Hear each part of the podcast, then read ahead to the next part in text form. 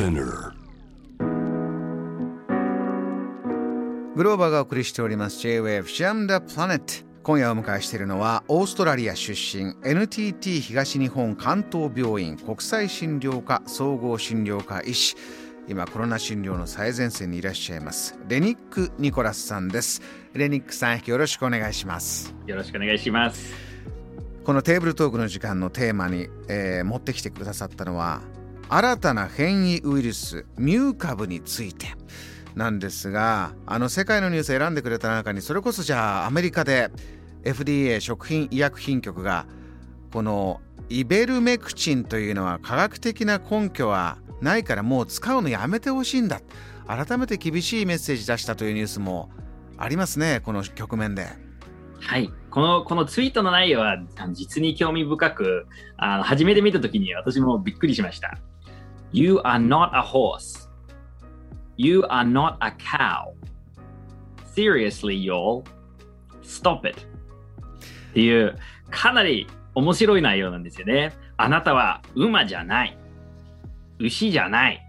もう本当にやめようっていう、これがね、日本の厚生労働省の公式アカウントからこんなツイートが来たら、あれ？とね、思っちゃいますよね。それこそアメリカいろんな国から来た方が暮らしてるからもう誰にでも届くようにこういろいろ考えてしたツイートなんでしょうかね。はい、もう全くオブラートに包んでないんですよね。うんで、なんでで、あなたは馬じゃない、牛じゃないとかって、何の話でしょうとね、み皆さん思うかもしれませんけれども、あの結局これね、話の中心がイベメクチっていうあの薬ですね。あのこの薬は、まあ、人間では寄生虫に対してもあの稀に使うことありますけれどもあの動物に使うことも多いです。であのこれはコロナの一番もう2020年の最初の頃にあのイルメキシンがあの効くじゃないですじゃないかと。そのコロナウイルスにあのある程度有効ではないかとあのちょっと期待されたあの薬なんですけれども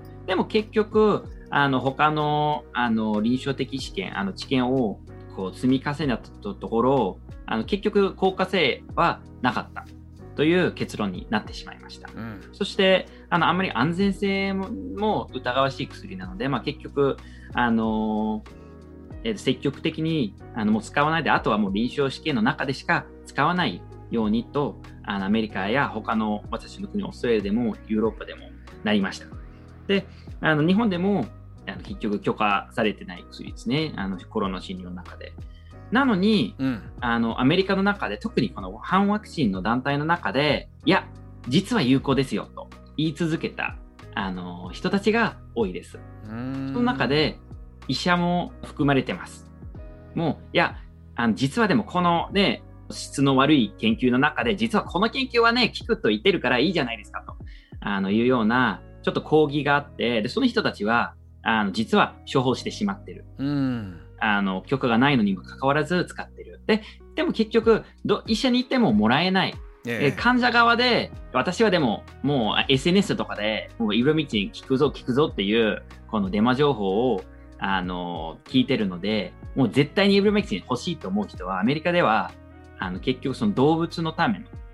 あ薬を盗んでなるほど。あのまたはそこをかそれを買ってそれを使ってる状態です。で結局それによって重い副反応があって入院まで至った症例もあのありましたのであのもうその FDA はツイッターでもうフランクにもあの馬じゃない牛じゃないもう本当にやめようよっていうメッセージまで伝えることになってしまいました。それなのに使用は続いてます。こういうものがなかなか消えないというのもどうしても不安が続いているあのワクチンどんどん打って頑張ってていてもその今日のテーマですね。じゃあミュー株。次の変異株が出てきてえやっぱりまた不安だとかそういう空気も影響してるのかなと思うんです。根拠のない情報が広がり続けたり終わらないというのは。ですので今日はレニックさんからこのじゃあミュー株ってどういうもので我々どう見てどう感じていればいいのか教えてもらえますか？はい。まあ結局あの結論から言うとミュー株というねあの新しい変異種が出てきた時に多分多くのあの方々がテレビを見てあこれまたまた始まったか。もうもうデルタが終わったと、まあ、デルタね、終わってないんだけれども、まあ、そのちょっとピークからね、落ち始めたと思ったら、今度はミュー株だ。今度ででそでデルタがミューに変わって、またまたね、新しいピークが出てきて、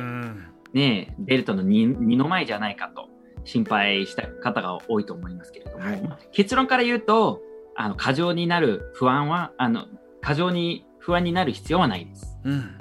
ミュー株は結局、これはあの最初コロンビア、2021年の1月に初めて出た変異株でえで、なぜ最近今ニュースになっているかというと、あの最近その WHO があの Variant of Interest として名付けたところで、で、ミューっていうあの名前が初めて出てきました。えこの Variant of Interest というのは関心のある変異株です。うん、でただ、この変異株の中でランクがあって、私たちがね、手こずってるデルタ州は variant of concern なんですね。懸念すべき、はい、あの株ですね。なので、ままずあの日本でね、そのあの2つの症例のミュー株が出てきたときに、わあ、またデルタ株よりもなんか強いやつが出てきたんじゃないかなと心配する方はいるかもしれないですけれども、結局これはまだ関心のある変異株の程度のものですね。この WHO の発表の中で言い方としてデルタに比べると、えー、それほど今強烈に懸念しなければいけない、えー、もう一生懸命ケアしなければいけないというものとは違った言葉を使って発表している段階ということなんですね。はい、うん、であの、まあ、結局どういうものだあのかというと結局そのスパイクタンパク質の中で9個のあの新しいな変異があの認めたのでこの、えっと、中で、えっと、今39カ国、えっと、米国、カナダ、えっと、韓国、あのとヨーロッパの一部や主にあと南アメリカにあの集中しているあの変異株なんですけれどもでも結局5000症例程度なんですよね。なのでデルタ株と比べると圧倒的にあの感染者数が少ないものですね。でもうあの8ヶ月ぐらい前からあるのにのにかかわらずあのそんなにあの感染力が強そうな様子はないです。結局今、例えばアメリカはあの一番多くて2395症例がありましたけれども、あのアメリカでも、まあ、デルタ株のように爆発的に増えているようなものでは全くないです。なので今コロナ禍の中で何かウイルスっていうものっていうのはどんどんどんどん自分たちが生き残るためにさらに強いものへどんどん変異していくんだというようななんか漠然とそんなイメージを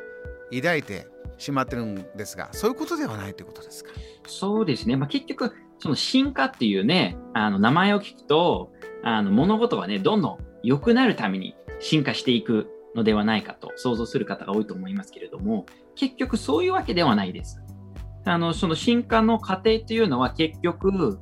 生き残るものが生き残るっていうだけでもうその数が増えたウイルスがあのよりあの広まるっていうだけで結局ウイルスは意図的に強くなろうとしてるわけではないです。うん、あの意図的に人に病気にさせようともうどんどん入院させようぜとあのウイルスが考えてるわけではないです。ウイルスは人間のことを全く気にしていなくてもうただこう自然と広まったものがどんどん広まってるだけなんです。なので別にウイルスは必ずしもこうどんどん強くあのもうどんどん重い症状を起こすようにワクチンが効かないようにとかってそういうふうにあの変異する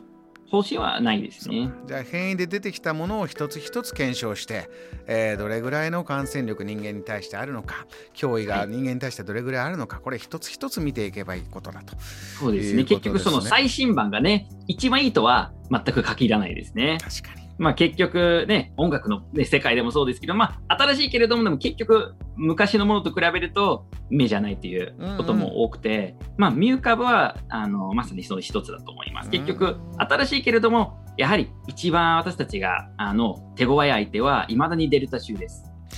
デルタ株ですね。そうすると、この時間、最後に一つだけ、あの、伺いたいんですが、じゃあ、今のこのワクチンを、えー、一生懸命国の中でみんな打つ人を増やして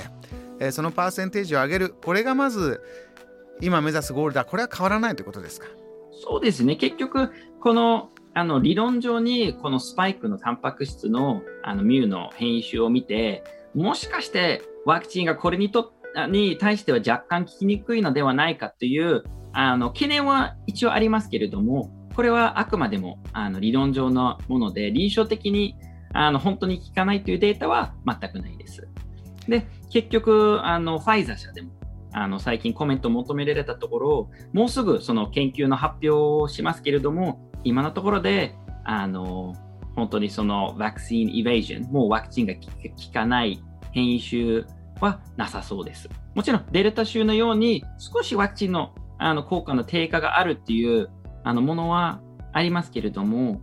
あのもう全く効かない、もうこれはワクチン打っても意味ないというような変異種はあの存在しないです。よくわかりました。JAM The Planet